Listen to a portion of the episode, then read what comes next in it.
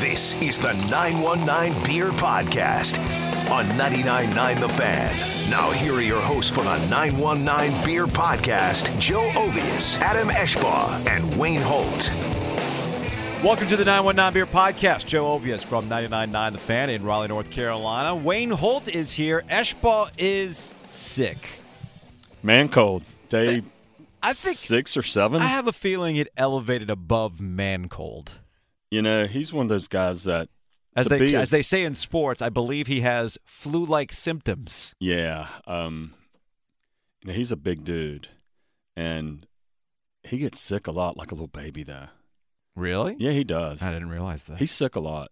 He's he's got the sniffles like at least once a month. Interesting. But yeah, hopefully it gets better. Uh, and Paul, who was supposed to be our guest, Paul Wasman with Barrel Culture, Mm-hmm. has a man cold as well. So I wonder if he and Adam were like meeting and hanging out and passed the symptom. I don't know. I'm just speculating. But yeah, they both are under the weather. So it's the two of us, Joe. Yeah, how about that? No guests today, no food guests. But that doesn't mean we don't have things to talk about. We actually have a lot of things to talk about, and some of it actually generates from the Super Bowl. You went to the Super Bowl between the New England Patriots and the Los Angeles Rams. That ended up being a bit of a slog on television. I mean, it, as uh, much better at the stadium, let me tell you. um, I I've been to a handful of Super Yeah. Bowls. And I know that this one was described as a boring Super Bowl because it really was a defensive showcase for Bill Belichick and Wade Phillips, the defensive coordinator for the Los Angeles Rams. Right. But at least it was somewhat competitive through the end. Yeah, it's 3 3 or 10 3, right? But at least there were some moments that could get you hyped up. I was at the Super Bowl five years ago in New York and that was between the Seattle Seahawks and the Denver Broncos. Remember, this is Russell Wilson coming up, young buck, and it's Peyton Manning on the other side looking to solidify that next Super Bowl. And dude, that game was over in the first quarter. Right. So, like, it's all. I mean, and I, look, you and I, you're old enough, and I'm old enough to remember that a lot of Super Bowls in the late '80s and the '90s, like when the Bills got. Well, there was one good game between the Giants and the Bills, but then like the Cowboys were just crushing them, Oh, yeah, and the absolutely. Redskins were getting crushed, and things like that. I mean, we, we've seen a lot of bad Super Bowls, but I am curious because the the big signature moment of this Super Bowl, beer wise, comes from two fronts: one on site and then one on television. But you were there, and the Atlanta Falcons with Mercedes Benz Stadiums have made a lot of headlines this season because they're going with fair pricing on concessions. Everything, man. They got basic dogs, burgers, beers are what, five bucks? All these things are meant to. So beers were seven and nine. okay. But Which is still not that bad. Still not bad at all. I mean, you're getting a you're getting a 16 ounce can of for the most part. Um, actually, I got a um, I got a 20 ounce pour, Mhm. and it was nine. So and it was Creature Comfort. So it was a good beer. Yeah, a good. They had Creature Comfort. They had Terrapin. They had um, uh, Sweetwater 420 on. So, but yeah, the food two dollars for a hot dog, five dollars for a cheeseburger. Get a combo for seven, eight bucks Nice. the food was and it was good. We ate they had a lot of different kind of like the hurricanes have, but they have the different little pop ups as you mm-hmm. we walked the entire concourse just because we'd never been to a Super Bowl, but had never been to that stadium. But oh my gosh, what an incredible piece of architecture that stadium itself. But there was a lot of pop ups around the you know, they had two or three different taco stands. They were all serving a different type of taco. And then they had um you know, many many other things, but Kelly and I had the tacos, and then we ended up getting uh, hot dogs. We had to get a two dollar hot dog. Of course. It was really cool that we were talking with one of the uh, one of the workers, and she said that you know Arthur Blank, who is the owner of the Falcons, had made the statement that in Atlanta, you know, it, it was you know public record that he had said people are paying a lot of money for these tickets. We are not going to increase our prices for concessions just because we can. yeah. And it was funny because quite a few of the places we went, you obviously could tell they had a brand new menu. The menu was printed probably for that week Mm-hmm. the breakfast place. We went to Ted's Montana Grill. Went to a couple places where, you know, maybe they were getting eight dollars for breakfast. Now they're getting fourteen for breakfast. But at the stadium, everything's remained the same. It was fantastic. There's a uh, there's a there's also an economic theory to what they are doing in Atlanta with that stadium. And I think the reason why it's important to talk about from our perspective is also something that breweries, tap rooms, they can all learn too. And that is get you to hang out. Yep. We get you to buy more stuff. It works out for us better in the end.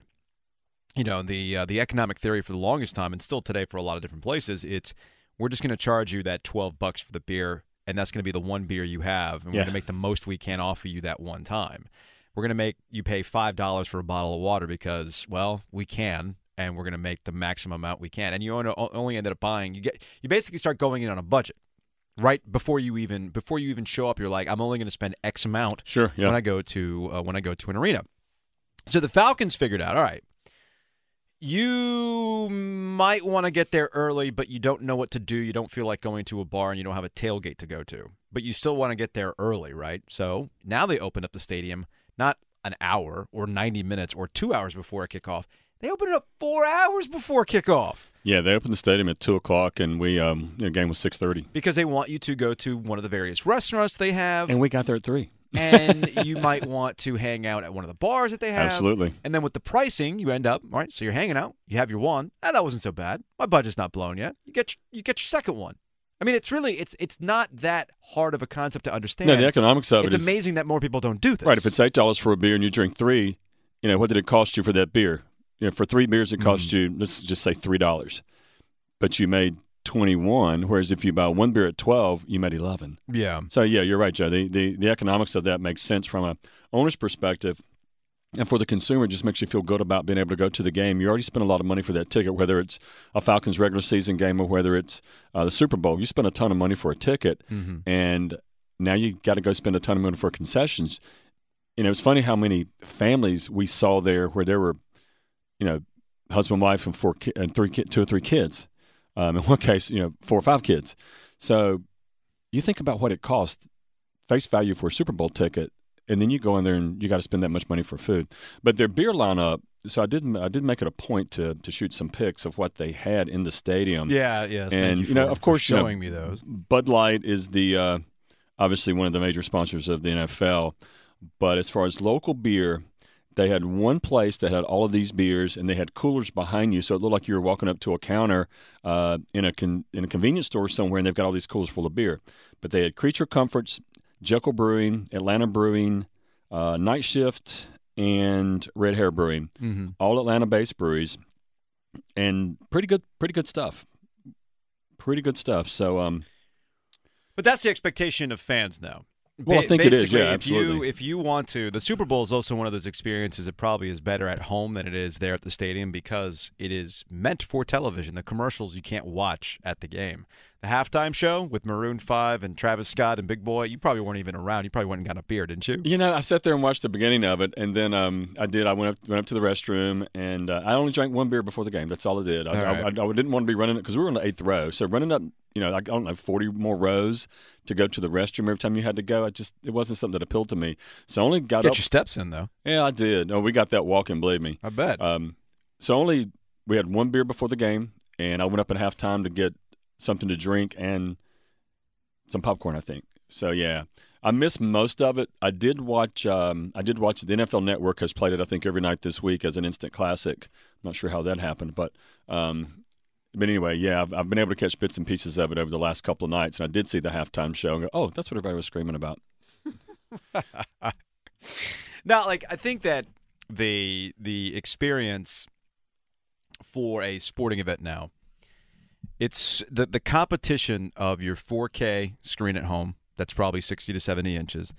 The we've talked about this all the time. Most of the people that are listening to this podcast are us. We've got a fridge full of beer Oh, yeah. that we've collected at various places over time, or bottle shares, or whatever it is. You probably got some friends that want to hang out, and it's much more fun and more economical, and just an overall better experience to sit on your couch and watch it. So in order to in order to get people off their couch, this is going to be the wave of the future. I mean, honestly, I mean if you if you haven't noticed it already at certain places, you're going to see more and more of it going forward. For like the Carolina Hurricanes are a prime example of this. They've done what they've can. They've done what they can when it comes to the pop-ups that you mentioned. Yep. Increasing the beer options, food options, trying to create an environment where you can hang out. That's why they got the two ledges. Um, you, well, you got the Buffalo Wild Wings uh, or the the Buffalo Brothers Yep, ledge right. for the common man on the lower level. Common man, But then you yes. also have the Champions Club Right. and the Arena Club, and they also have a restaurant inside there too. Right. That's pretty good as well to get you to hang out. The next evolution of it, and I've seen the renderings for this. Who knows if Tom Dundon, the owner of the Carolina Hurricanes, now wants to go forward and do this? but I've seen renderings where they've turned the front of PNC Arena, what you typically associate as the box office and the Mhm, main right, yep. entrance of PNC Arena, into a multi-use space that has, you know, a balcony bar, some sort Yeah. of restaurant, you know, someplace you can get food. They've got a, a much more entertaining, interactive plaza rather than what they have now, which is pretty bare spaced. It's not too different from what I've seen in like um, I think it's Dallas that does this Right. where the uh, where the Mavericks play. They've got like this alley where people just hang out and congregate ahead of a game. So eventually they're going to get around to this. I mean, I know that Tom Dundon wants to put a downtown He arena, wants to do it downtown, and you know which would get you all those types of things, and Sure. it makes it a focal Yep. point. But I have thoughts on why that's not going to happen. But continue. cost of land. Uh, I don't think it's that. Really. Parking is a parking is an issue. Parking's an issue. Yeah. Um, but if you've ever been to Detroit to the Joe back in the day, parking's an issue there. I mean, you got that one crappy parking deck right beside it, but outside of that, there's not a ton of parking at the Joe. But yeah, I agree. You know, in downtown Atlanta, um, we stayed. I stayed in a one-star hotel and paid five-star money for it. So, know, think about that. Super Bowl, Super Bowl rates for everything down there outside of the stadium but there's a lot of food and a lot of other things to do within walking distance to the stadium, but not as much as I was expecting. There's there's a few high end hotels that have their restaurants and bars, but you know, we didn't want to go into those. We just wanted to kind of hit the local stuff. Makes sense. There wasn't a ton of it, to be honest with you. Huh. Um, not as much as I was expecting. I was expecting it to be just lined on both sides of the street with nice restaurants and places to, to hang out. And there again, there was an ample amount, um, but just not quite as much as I thought there would be. But yeah, downtown Raleigh, I think would be. And I said this when they built the the arena, you know, whatever it's called now, PNC. Yeah.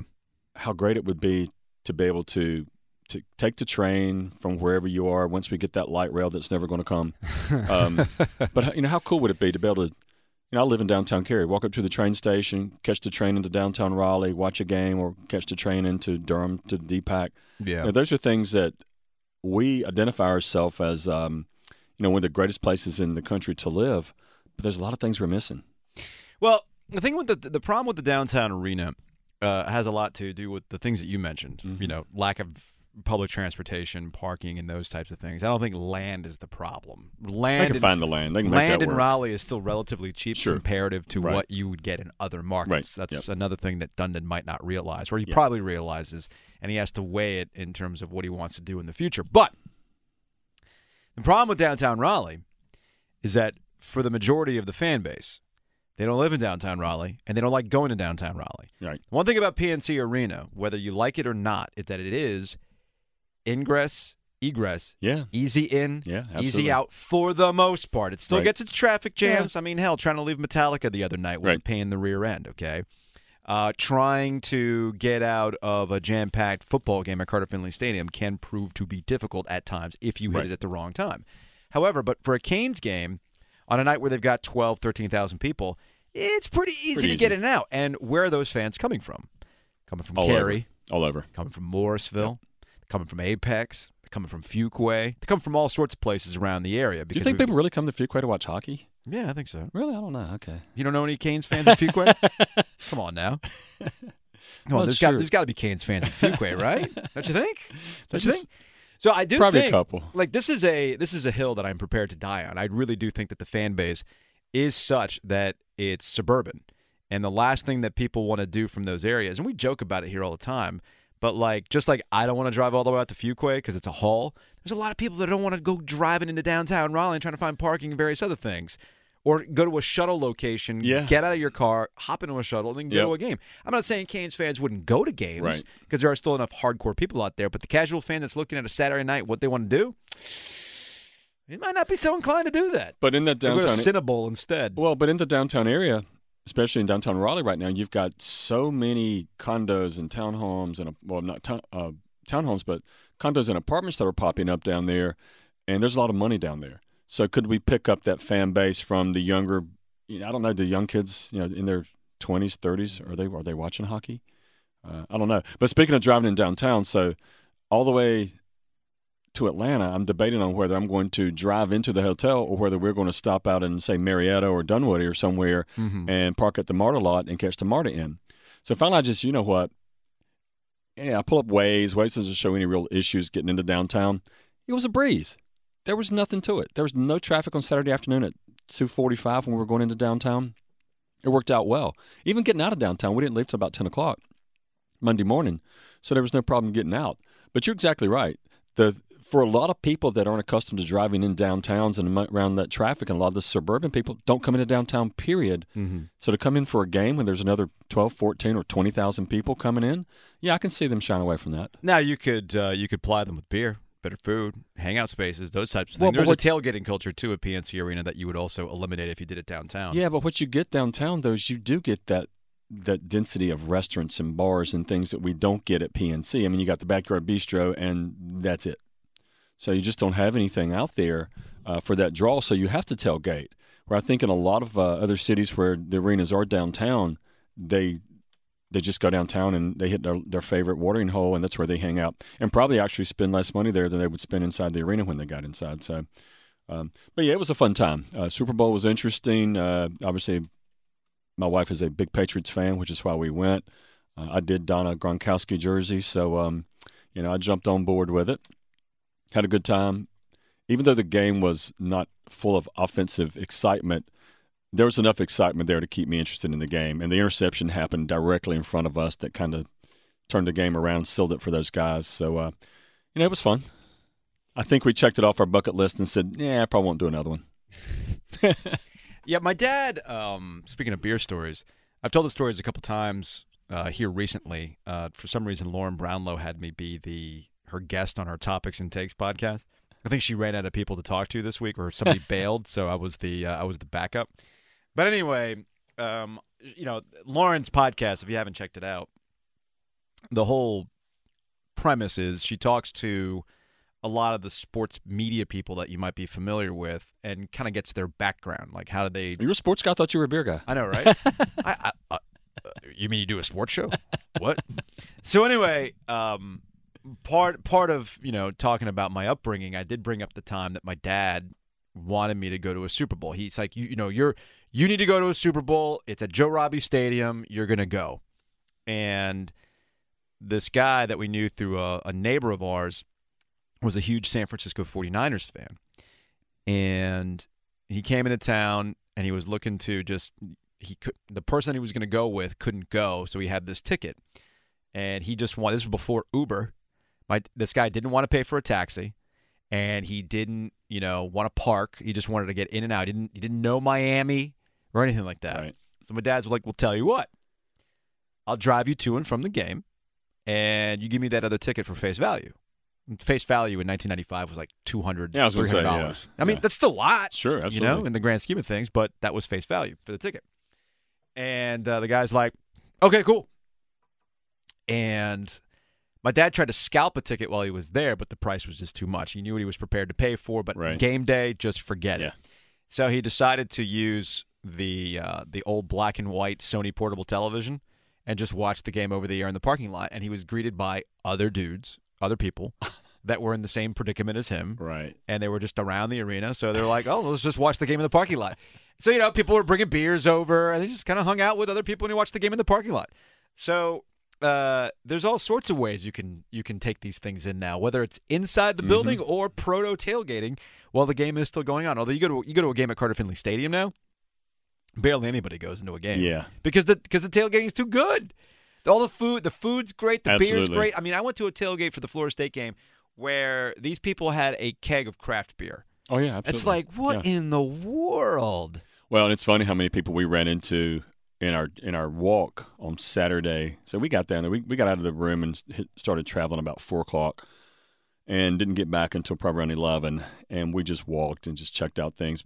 It was amazing how many people were just in town and not planning to go to any of the events. They were just there because it was a Super Bowl, mm-hmm. and it was it was just crazy. How many, oh, you got a ticket? Oh my gosh! Yeah. We're just here to hang out and watch it in the bar, which I guess it's okay, but that's a lot of money to pay to travel. I mean, there were some from New England that were down there without tickets and didn't have plans to get tickets. They just wanted to be around the environment. So you weren't uh, you were in the game, so you weren't in front of a television watching the commercials. No, but I did last night. Uh, oh, did you? What? Did you go to one of the websites like the USA Today and watch some of the old uh, I- some of the commercials? I did. I went. I, I went on YouTube last night Yeah. and watched the top ten Super Bowl commercials. Did the Bud Light Dilly Dilly corn syrup commercial make the top ten that you watched? Both of the the, the jousting Bud Light that turned into the Game of Thrones. Yeah, that was a crossover, right? And the uh, the corn syrup one both made it. Number one was the one with the uh, the past well the past and current NFL stars,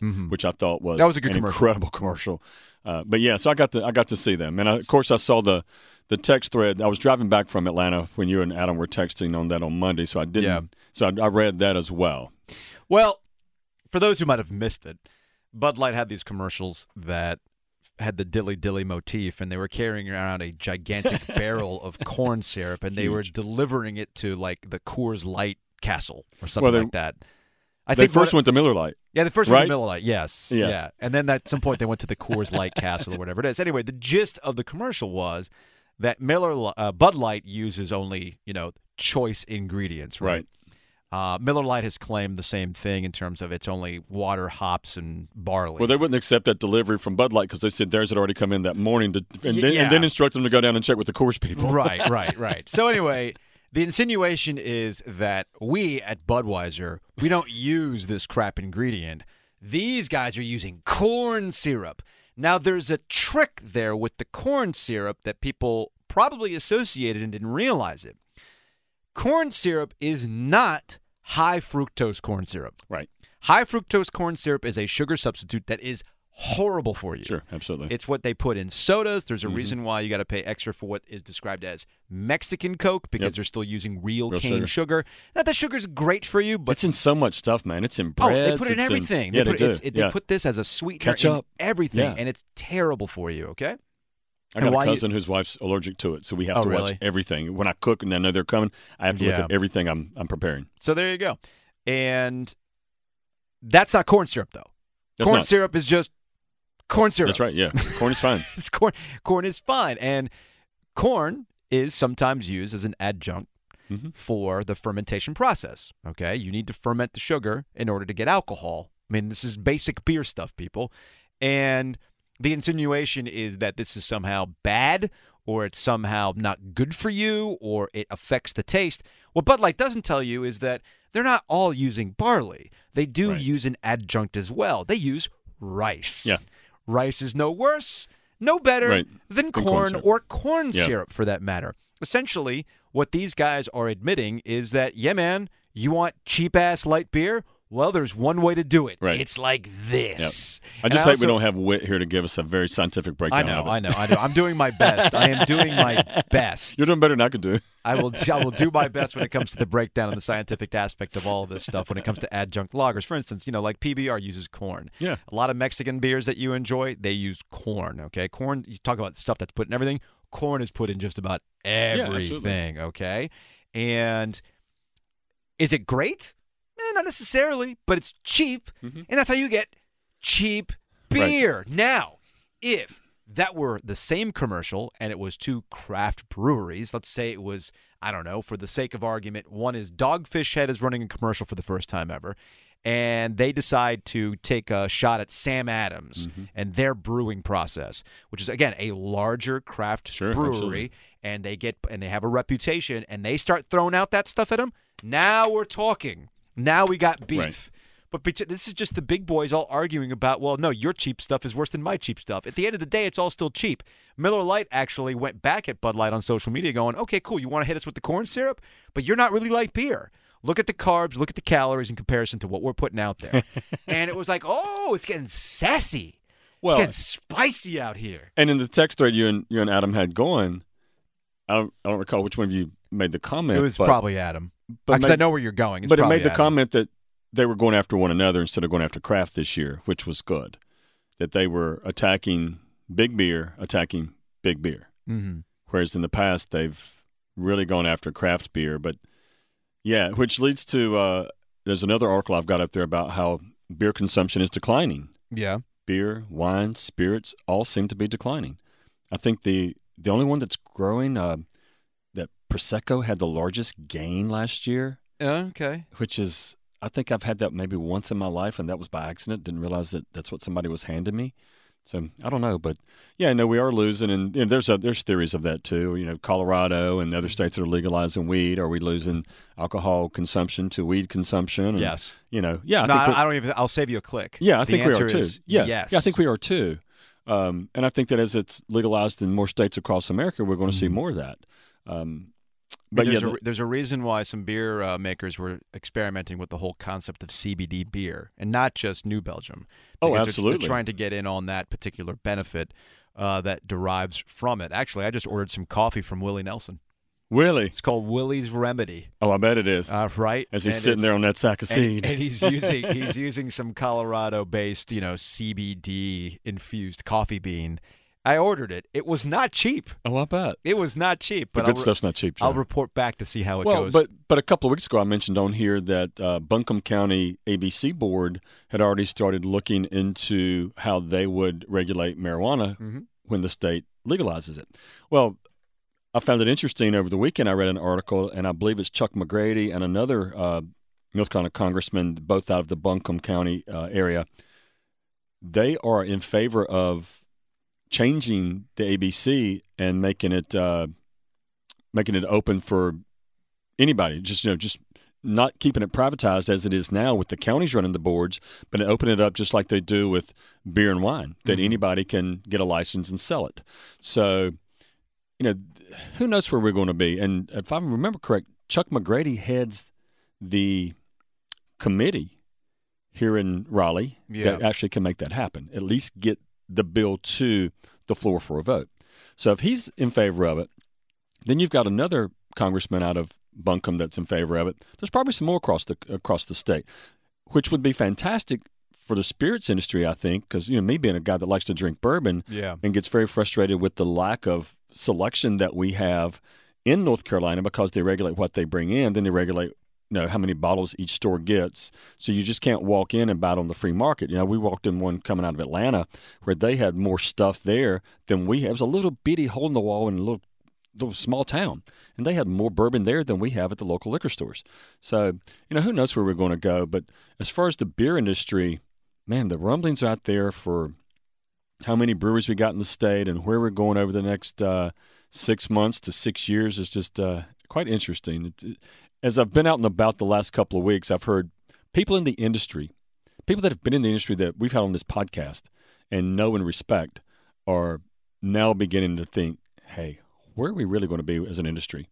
Had one brewer, head brewer tell me last week, Mm-hmm. last Thursday night, that he put out a uh, a job opening for an assistant brewer. He had six head brewers, Whoa. Head brewers? head brewers, Jeez. reach out to him privately. Hey, this is on the down low, but I'm interested. I'm not sure how much longer we're going to be around. And that's, you know, we're at 300 breweries or so in the state right now. Yeah. No. It's going to get interesting. There's going to be consolidation.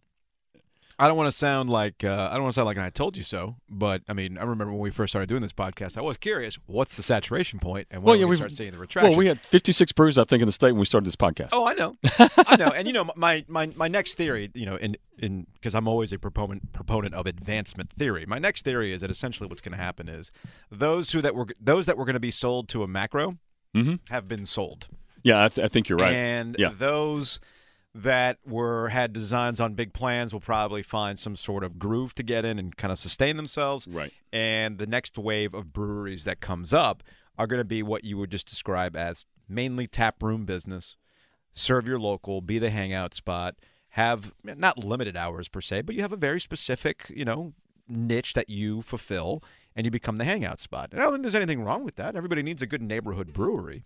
I But agree. we're probably going to be in that, you know, we're not going to be talking about, and it'll become a word of mouth thing too, where Right. for people like us, they're going to be like, oh, have you heard about this place? Mm-hmm. And you'll be willing to go and check it out and, uh, you know, maybe grab whatever they have there and take it to the, ma- you know, take it to your friends and things Yep. like that. Well, I think Cotton House in downtown Cary just opened up a couple of weeks ago, and, and we went to the friends and family on Sunday before they opened up on Tuesday of uh, last week. And it's just a little small house in downtown Cary. They did a really cool upfit. They're brewing beer off site. But we walked by there last night at about 8 o'clock, and they've placed two picnic tables in the front yard. They've got a rocking chair front porch on this little house. And they've got a deck on the back, and they're going to do some more stuff back there. But it was packed last night because it's walkable, it's small, it's quaint, it's neat, and they're not selling their beer anywhere else right now. Obviously, they've only been open a week, but in talking with a couple of the owners at that soft opening, those guys right now just really want to sell everything they can within that building. And I think you're right, Joe, and we've talked about it for a long time on here that that's the um, the case. But speaking of consolidation, I read an article yesterday uh, where Walt from Wicked Weed, Walt Dickinson, had been interviewed, and they are about to do something down in Atlanta. And it's funny because the article was, I think the headline was Wicked Weed is about to do something in Atlanta, even Walt doesn't know what. Oh, okay. And they interviewed him. And basically, right now, they're, it appears they're going to do a pop up in this fancy restaurant area. Pop ups are hot right now. But they're looking for a place possibly to do something permanent. He Okay. wouldn't, you know, he wouldn't commit one way or the other, but says, you know, we don't know whether this is going to be here a month or a year or how long it's going to be here or where else it may be. Uh, you know, obviously ancillary fermentation. I think we can speak about them now that they're uh, they're they're pretty public. Uh, I think I think they're our guest next week too. I still need my T-shirt. I know it's laying in a parking lot somewhere. Somebody picked Some- that T-shirt. Somebody up. got a really Somebody cool got a nice $25 T-shirt. T-shirt, man. And I'm Um, really bummed out. But I mean, you know, they're doing these pop ups and they're doing another one this weekend. I don't know if you've seen that or not. They're doing one Sunday, and this will be the third one already this year. So I think that they're seeing these pop ups being quite profitable for them because there's not a lot of investment. They're brewing their beer over at Fortnight. So there's not a ton of investment to go rent these spaces and do these things. And they draw a few hundred people and they sell, you know, whatever, however many cases, cans of beer they sell. Mm-hmm. Um, so yeah, pop ups are. Uh, and that's the only one I know of in Raleigh that's doing it, but it's pretty Well, cool. there is on my on my to do list this weekend because I feel like it's been forever since we actually have done a podcast. Because when we talked to New Belgium last week, It was Monday, yeah. it was on a Monday, Right. so we just kind of like, whoa, okay, man, there's a lot to catch up on.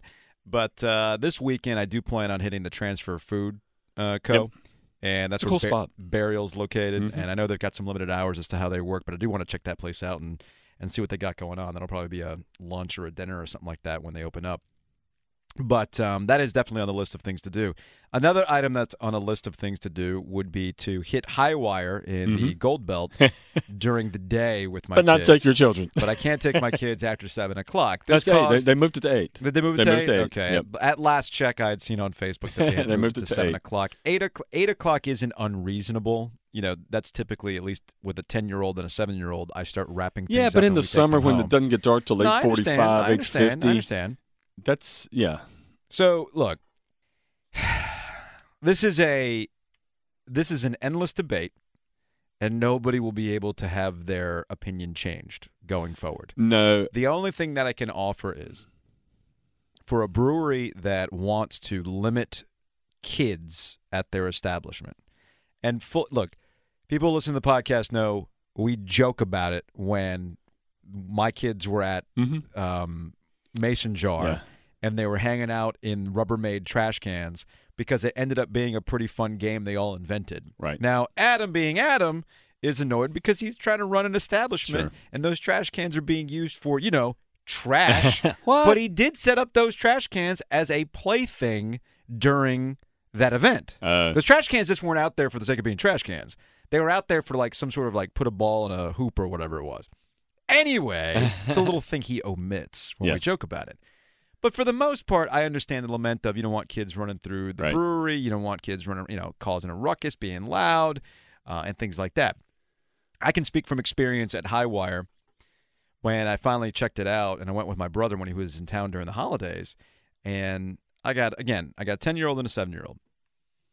They've got a ping pong ball table, Uh-huh. got table tennis, several of them. several ta- Yeah. table tennis uh, setups. They have cornhole outside. They've got the soccer ball billiards, Mhm. which is a cool Yep. thing to do, and they got a foosball table.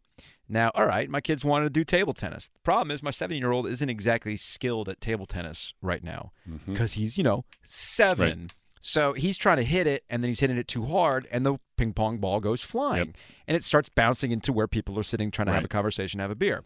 Now, I think you can vouch for my parenting when I say, I warn the kids, hey guys, please, you can't have that thing flying all over the place. Okay, okay, Dad, got it. I look, I go back to sit down with Kelly. Next thing I know, there goes a ping pong ball flying. I go, all right, That's a We're wrap. done. We're done. Yeah. Go play shuffle puck. Go outside and play cornhole. But you got to stop with the table tennis because you guys are going to hit somebody Mhm. with this. Cool. Cool. All right. Yeah. Okay. Good. Okay. Okay, Dad. Cool. Off they go. Some other kids pull up. Was it the same thing? Did the same thing happen? No. No, they just So let they- them let them play. Yeah. So establishments can't count on parents, you know, parenting. parenting. Right. So they have to, for the patrons that are there, make it comfortable for them or they won't come back because it's going to be a zoo with kids. So because some people sometimes people don't want to go to an establishment that's a zoo with kids. So if that's their rule, if that's their rule, Yeah. respect the rule and go to the brewery that doesn't mind you having Right. kids running around everywhere. Right. So like it's not that hard. Like there are plenty of places. If you're in Durham and you don't like that vibe because oh I can't take my kid, go to Ponysaurus. Right. Absolutely. Now they have a big sign that says, "Hey, keep track of your kids." But for the most part, it's outdoors. It's outdoors. Yeah. And if you don't want to deal with the kids outside, you can go inside. You can go on the deck, do whatever. You know, any number of places. Or go to Fullsteam, Yeah. where they don't seem to mind that sort of stuff. Or they have a ping pong ball table that is actually cordoned off from where everybody else is Right. sitting. So you have any number of options when it comes to these types of things. So respect the business, respect that people want to go to places that don't have kids running around. Um, so But- there's but- all there's all sorts of uh, levels to this, and you know, I could say the same thing about pets. Well, I was going to say dogs. I mean, what what about dogs? Because you know, I was at um, I was at Bond, I guess Tuesday afternoon. It was nice, so I'm sitting out and uh, just kind of hanging out, and there are kids running around, just just cra- in fact, I almost took a video and sent it to you. But kids are just running around. Parents are doing what they're doing. Uh, but then there's dogs, and there's you know just like not all kids are good kids, and not all parents are good parents. Not all dogs are good dogs either. No, I don't even think dogs want to be there. There was this one dog. anytime anybody walked by, the and it was a big dog. The dog would jump up and start barking. And I'm not a dog owner. Yeah, yeah, so yeah. you know, I don't mind I'm- dogs. I'm, not a dog hater. Yeah, I'm not Um, exactly. I'm the same boat. I don't hate dogs. I mean, dogs are fine. I mean, my uh, my in-laws love dogs. I every time we go over there, I hang out with the dog. My brother-in-law has a dog. Like yeah, hanging out with but dog. I had an interesting conversation uh, just right down the street later on that evening as I left Bond and worked my way down to pharmacy and was talking to Tyler, and I made a comment about it and made a comment that you know in some parts of the state they're actually enforcing the health department law that or ordinance that says you can't have dogs in places that serve food or serve in glass. yeah, it makes sense. And Tyler says, "Yeah, we are actually going to go private because we like dogs in here, and I'm going to and I want to be able to keep dogs in here. And if you're a private establishment, you can you can do that. I didn't know that. So Tyler and I had a, you know, not a heated conversation over it because you know it's his place. He can do what he wants to. Yeah. But you know, my argument with that is with anyone that allows allows pets in their business is that not everybody can come into a business because some people are allergic to them. Yeah, I am. Uh, I mean, I'm allergic to animals. I mean, I deal with it with the cats Yeah. and things like that. But I do have those types of problems. Plus, the other thing too. Uh, all right, so there's a there's a there's a loud kid or something like that, or, or whatever it might be. Uh, at least they're not trying to sniff my butt. Yeah, yeah. You know what I mean? So like that sort of thing. Or as I've joked, I actually joked about this in a uh, on on social media the other day when this was a big hot topic. I'm like, look, I got my kids in check. I usually bring I'll bring the Nintendo Switch as the Mhm. last uh, last ditch effort. I'll bring a you know they bring books, comic books, stuff like that. If there's a bar game, they try to behave themselves the best they can, and we you know they're also a little older, so they keep it in check. But I got your dog riling up my kids. Yeah, that's right. You know. Yep. Keep your dog in check. Got my dog. My kids are calm, and then Right. the dog comes out. and They're all, "Oh, cool! Let's go play with the dog." Yeah. And the dog's all hyped up. Anyway, I'm kidding, but there's a Right. there's a larger point though to be made about animals at bars. Mm-hmm. Does your dog really want to be there? Think about that. Right. Does your dog really want to be under a bench Right. on a leash and then constantly being yanked Yep. because People they want to go they want to go be social. They want to go run around. Right. They want to see other dogs and then you're busy yanking them the entire time or trying to get them not to bark. Are they having a good time? Well, Probably not. And the dog probably dog probably thinks it's going to be cooler to be in their crate back at home and they can chill. well, what if we went and took a bunch of beer and just kind of did a tailgate in the dog park? Oh, Right. let's oh, let's do that. Let's just go sit in the dog park with Let's four, do with- with, you know with 35 people drinking beer and you know throwing our beer bottles down because a lot of them have their, their dog water bowls that get turned over and just you know it is what it is. Not I here mean, for that. Let's do it. we should do that. Um, one other thing before we get out of here, Joe, did you see uh, Bell's is no longer going to distribute in Virginia. Why not? I mean, Virginia, Virginia's uh, they're really making headlines. This well, it's week. really nothing. anyway. Yeah, yeah, yeah. I that's what it is. mean, is. Yeah, it's because of the the Democratic governor, lieutenant governor, and attorney general. That's why they're not going to do it. Let me tell you. No, because uh, so one of their distributors, I think I think I read they work with five distributors up there, and one of their distributors wants to sell to another distributor, and it's a distributor that Bell's absolutely will not work with, and they did the same thing in Illinois years ago. Really? They pulled out of Illinois because this same distributor was trying to purchase one of the distributors in Illinois. They pulled out, went back two years later with a different distributor.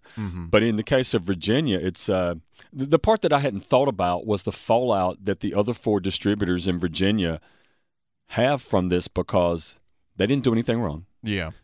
They're probably really good people doing a really good job for Bells, and now they're taking. And one of them said, "Hey, this is our largest, uh, our best performing product, and it has good margins." Mm-hmm. And now this dude's going to lose a large percentage of his income because these guys are trying to get uh, to sell out. So interesting times. You know, I think that's something that you know a lot of these states have. In, in Virginia, you can get out of a distribution agreement if you can show cause, but there's no cause there other than they're selling someone you don't want to do business with.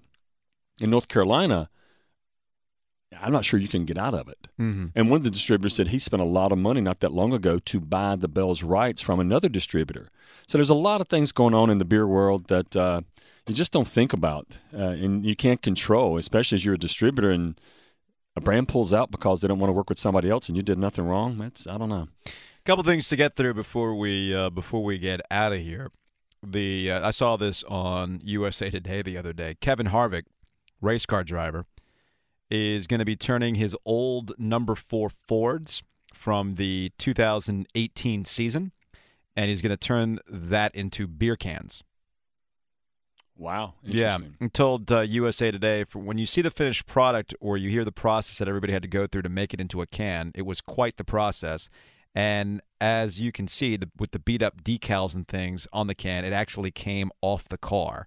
And there are these. It's this Busch beer because that's the that's his Yeah, car, right. and it's one of the primary sponsors. That sheet metal, I'll show you the. It's a vis- It's not a. It's radio. It's not a visual medium, but you can see the top of the can is the actual sheet metal from the car. That's cool. So anyway, these are uh, these are going to be on social media with a hashtag and things like that, and it'll be ahead of the Daytona 500 on February 11th.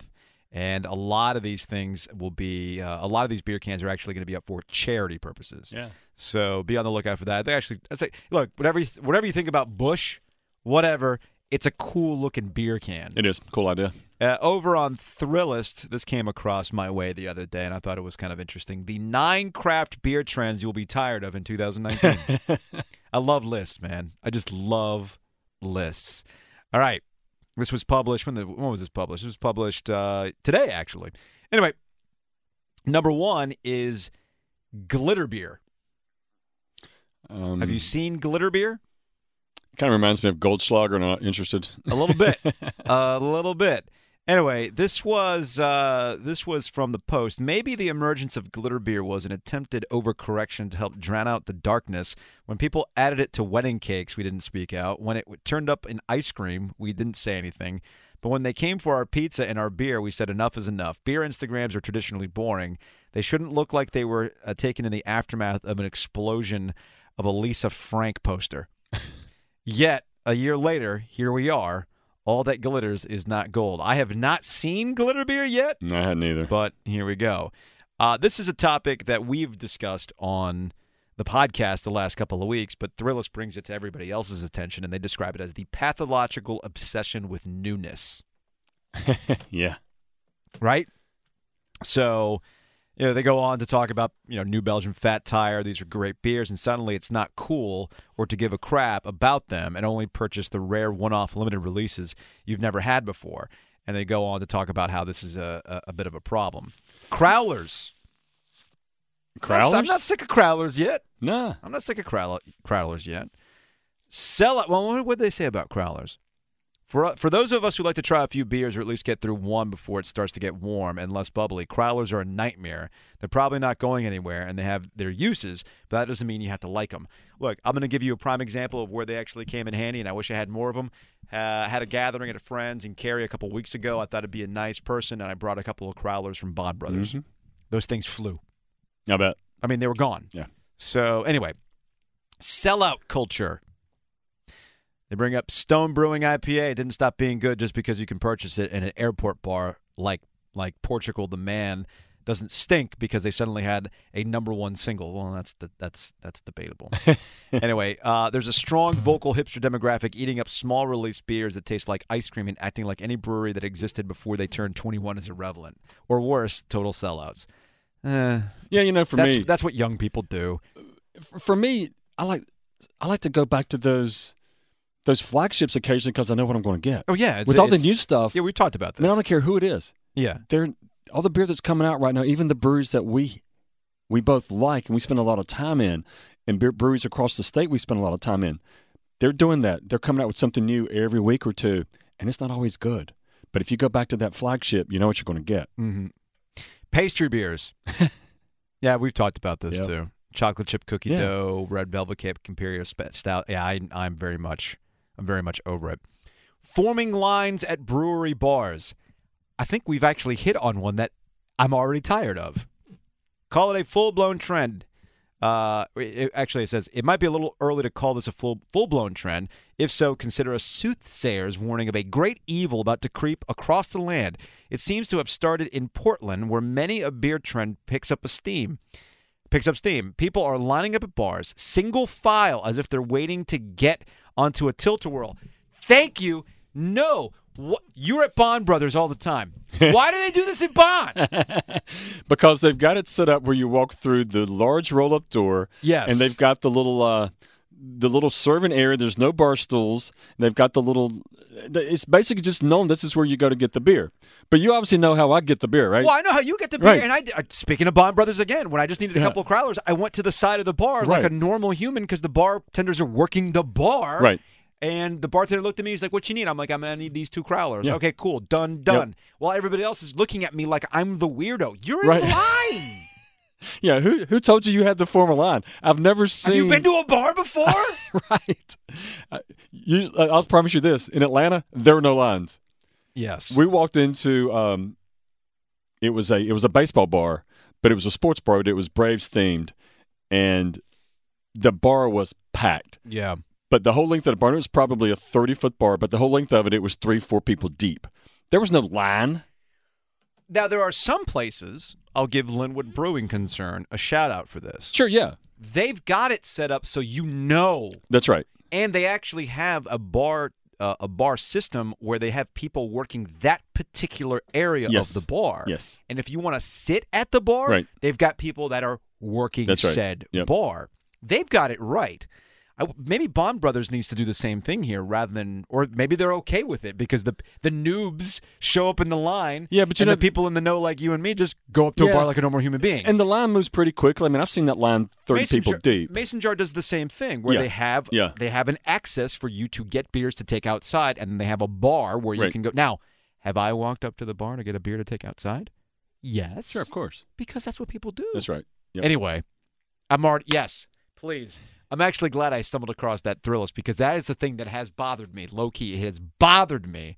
The last time I, the last couple times I've gone to Bond, Bond Brothers, Yeah. people got to stop with that, or just develop a bar that actually makes sense for somebody. But anyway, that's gonna wrap it up for this edition of the 919 Beer Podcast. Guest free. There's reasons. What are you gonna do? What do you, What do we even have coming up next week? Do, do I need? I haven't even pulled up. Next week is ancillary fermentation. So for real, it is. They got a, like a new event coming up that I'm not aware of. I haven't Well, seen the pop up location. Well, like I say, they're doing one. Uh, they're doing one Sunday. they are. Yeah, this Sunday. Oh, I'm actually headed out to Winston Salem this Sunday. Well, they're doing it Sunday evening, six o'clock. It's somewhere in downtown Raleigh. I want to say it was. It said it was a church. Now, Bummer. yeah, A church, huh? On a Sunday. yep. And that that actually makes a lot of sense. I'm actually kind of bumming to miss it right now. But yeah, we'll um we'll catch up with Ancillary Fermentation to talk about their next pop up. Uh, we've also got some other breweries coming up, like Camelback Brewing, Birdsong, and uh, we were supposed to talk to Barrel Culture today with Paul, but we'll go ahead and do that in the next couple of weeks. So be on the lookout for that. Also, a reminder you can listen to the 919 Beer podcast on iTunes and Google Play. You can also catch us on the WRAL Sports Fan app. We've got a ton of people that we've talked to in the past. Definitely want to check out those interviews. You're more than likely going to find a brewery that you enjoy. We've probably had that guest on, and you'll get a really good insight as to their process, how they came about, and because every beer has a story, right? Of course it does. So be sure to check that out. Again, that'll wrap it up for this edition of the 919 Beer Podcast. We'll see you all next week. Cheers.